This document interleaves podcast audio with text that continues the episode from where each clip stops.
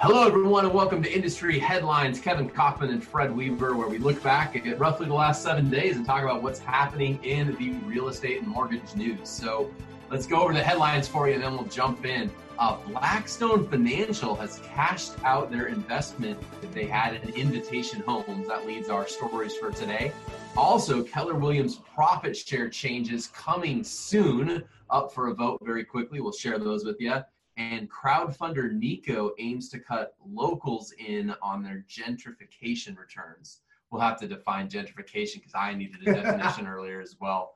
So, Kevin, let's start from the top. Yeah, Blackstone cashing out or cashing in, oh, if you will, on Invitation Homes, uh, selling off the remaining shares of this uh, company that now owns, um, gosh, I forget how many thousands of of single family residential rentals, uh, residential rentals sorry there, uh, across the country. So that is a big deal because Blackstone is one of the biggest hedge funds in the in the world, and they pumped a lot of cash into Invitation Homes uh, over the last decade or so as they began buying up yeah, this, everywhere. This really kind of goes back to probably 2011, 2012, right? Early part of this decade where lots of foreclosures, lots of distressed properties.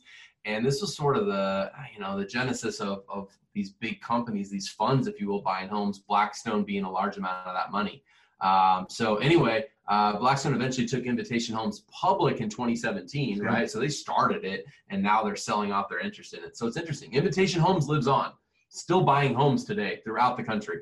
Um, just Blackstone is cashing out or cashing in. Blackstone made their money though. Like yeah. by the way, yeah. uh, take a cue from these companies, right? So Blackstone made a big bet, started buying when I think a lot of other kind of normal, uh, I'm gonna say normal people were still a little nervous because you know it was still so so fresh from the downturn, if you will. It was almost hard to believe that things were going back the other way.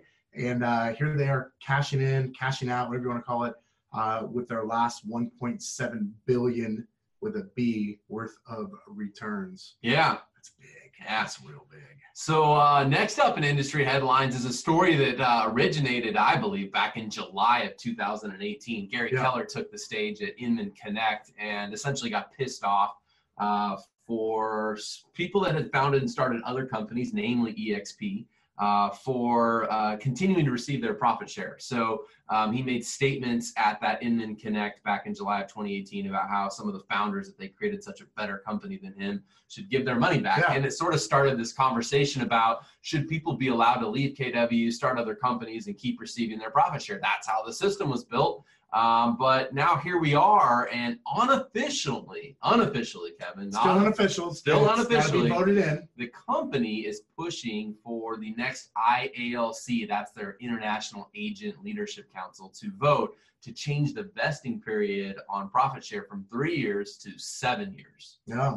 And I think there's another change as well. Yeah. So the other thing would be is if you leave and go to a competitor, no longer get to keep it. And that is a that might sound like kind of a no duh, but that was a big deal. Uh, something that Keller stood on for decades. In fact, is that hey, no, it's okay if you help us build, then you help us build, and you you you deserve the right to retain those earnings through profit share. And they're going to go ahead and change that now. Yeah. So not only from three to seven years. You know what's funny though, it, and I didn't share this with you earlier, but I was thinking back. I know that uh, there was a time point in time, probably when Mo Anderson was still a little more involved in the company, where she wanted to move the vesting from three years to five years, and, and it was voted down. Mm.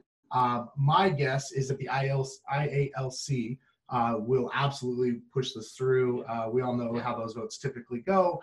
And so this will be probably become official in, in February after family reunion or during family reunion uh, 2020 for Keller Williams. So listen, personally, they I feel like they had to do this. This was yeah. a smart move. Well, it's get, long overdue. It's just different than what they used to do, yeah. and um, I know it's going to rub a lot of people the wrong way. And that's okay. I, I don't know. I, I, don't have a problem with you changing rules, but uh, unofficially, just so we're clear, this is a change going forward. So this is not a retroactive change. When there was some articles written many months ago about changes, there was people that were like, "Well, they can't change. They can't take my money from me." I, you're right. I don't think they can. Now that would cause, um, I think there, there'd be some class action lawsuits or a class action lawsuit on your hands there. So anyway, all unofficial. We'll see how this plays out, but I just think it's some big, big changes uh, going on. And then uh, let's go with the last one. Yeah, so crowdfunder Nico aims to cut locals in on gentrification returns. I'll be honest, I didn't know that word either until we started hanging out with Leo oh, Sanchez more. Oh, okay. Uh, and so essentially that is gentrification. I'm probably gonna even butcher this, but my layman's under, understanding of it is that hey, it's a neighborhood where it's been run down, it kind of gets repurposed, rebuilt back up. We've seen a lot of that here in the Phoenix area. It happens in, inside of a lot of inner cities, if you will. Gentrifying neighborhoods, I've heard them called. Yes, that's it. So the gentrification process would bring them to be gentrified. Yeah. So, but what's interesting here is that you have a company that is um, raising money, if you will, crowdfunding, right? Um, that then is going to cut locals back into those returns. So it's like getting the the people in these areas back involved in rehabilitating the neighborhood versus somebody from the outside coming in and essentially saying like we're taking your neighborhood from you and making it better and now you can't afford to live here or whatever like which i'm sure is some of the feeling that goes on in some of these projects. Absolutely. Like, maybe I'm making that up. No, no, that's, that's my exactly. sense of what's going on. So, like, you go to like downtown Phoenix as an example, since we're in the Phoenix area and we love yeah. referrals, by the way.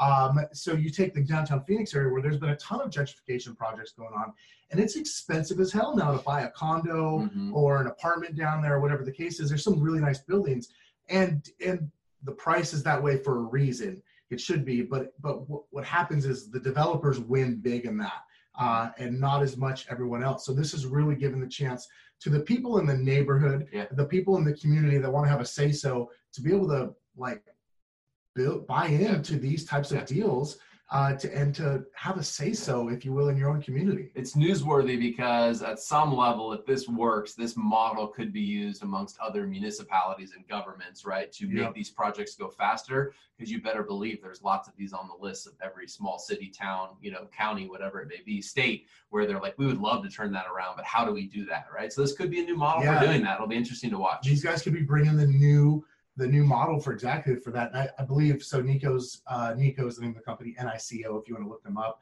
uh, they're expecting to launch a fund in LA, uh, the park, uh, the neighborhood called Echo Park in early 2020. So I think that's going to be kind of cool and interesting. Um, it's going to initially own three rent stabilized multifamily buildings in the neighborhood, but obviously they'll look to do more over time. Awesome. Thanks for joining us for Industry Headlines. We'll see you back here next week. Bye.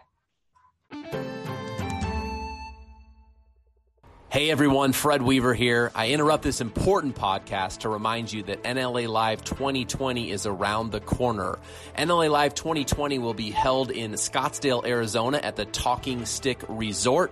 Is it a beautiful hotel and casino? And we have an incredible lineup of speakers that we'll be announcing here shortly. You can find out more information and get the very best deal on pricing by visiting nextlevelagents.com and clicking on our events page. We look forward to seeing you there. Again, nextlevelagents.com and click on the event page.